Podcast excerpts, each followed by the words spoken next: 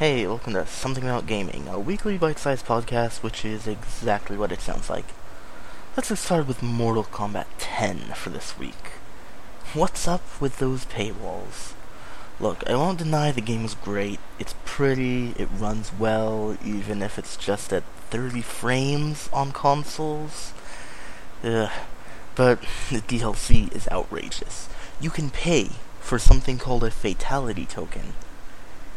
If you're not familiar with the Mortal Kombat franchise, a fatality is basically a finishing move you can do after you've already won the fight, just to kind of shove it in your opponent's face. You can show off your skills or whatever. It's basically a combo that you put in once the game tells you you've won. But now, in the latest game in the franchise, just came out this week, you can pay actual money for a token, and you can spend this token to have the game do that combo for you.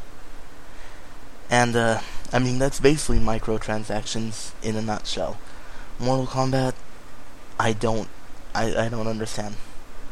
Let, let's just move on really quick. On a much brighter note, Titan Souls released this week to, well, almost no fanfare whatsoever. Nobody's paying attention to this game. This little indie game just kind of overshadowed by Mortal Kombat, but it's really great. It's sort of retro style Shadow of the Colossus. Now, okay, I know everything these days is retro style this or 8 bit that, but trust me, this game is great. You play as a character who's hunting these massive titans to kind of collect their souls. That's, I mean, the game is called Titan Souls. But, um, they'll kill you in only one hit, so you gotta be really careful not to get, you know, hit by any of their attacks. But you can also kill them in one hit as long as you hit them on their weak spot, which is usually just one little point so you have to be really careful and take aim really carefully. Wow. Um, because you also only have one arrow to shoot. If you miss your shot with that arrow, you have to go and pick it up and shoot again. And essentially, I mean, if you get hit anytime during this process, you die and you have to go start over. It's really great. It's really difficult. It's a lot of fun.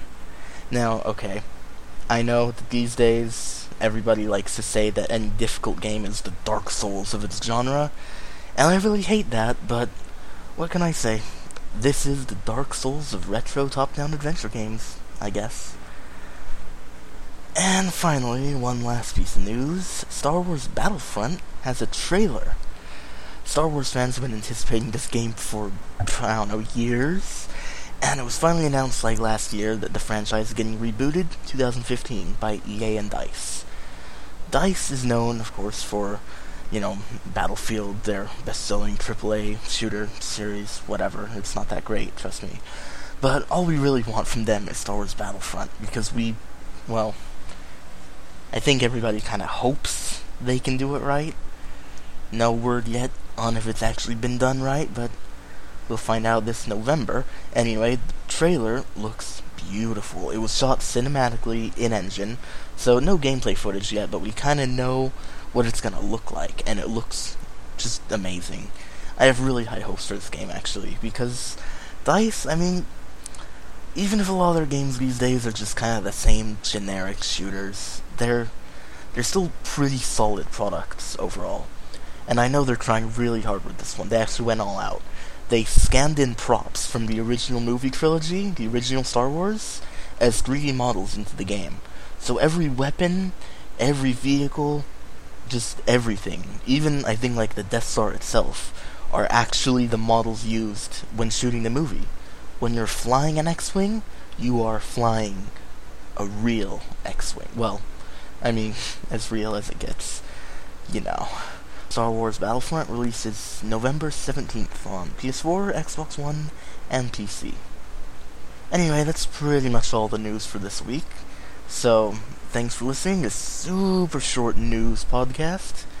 And, you know, subscribe if you liked it. Thank you, and I'll see you next week.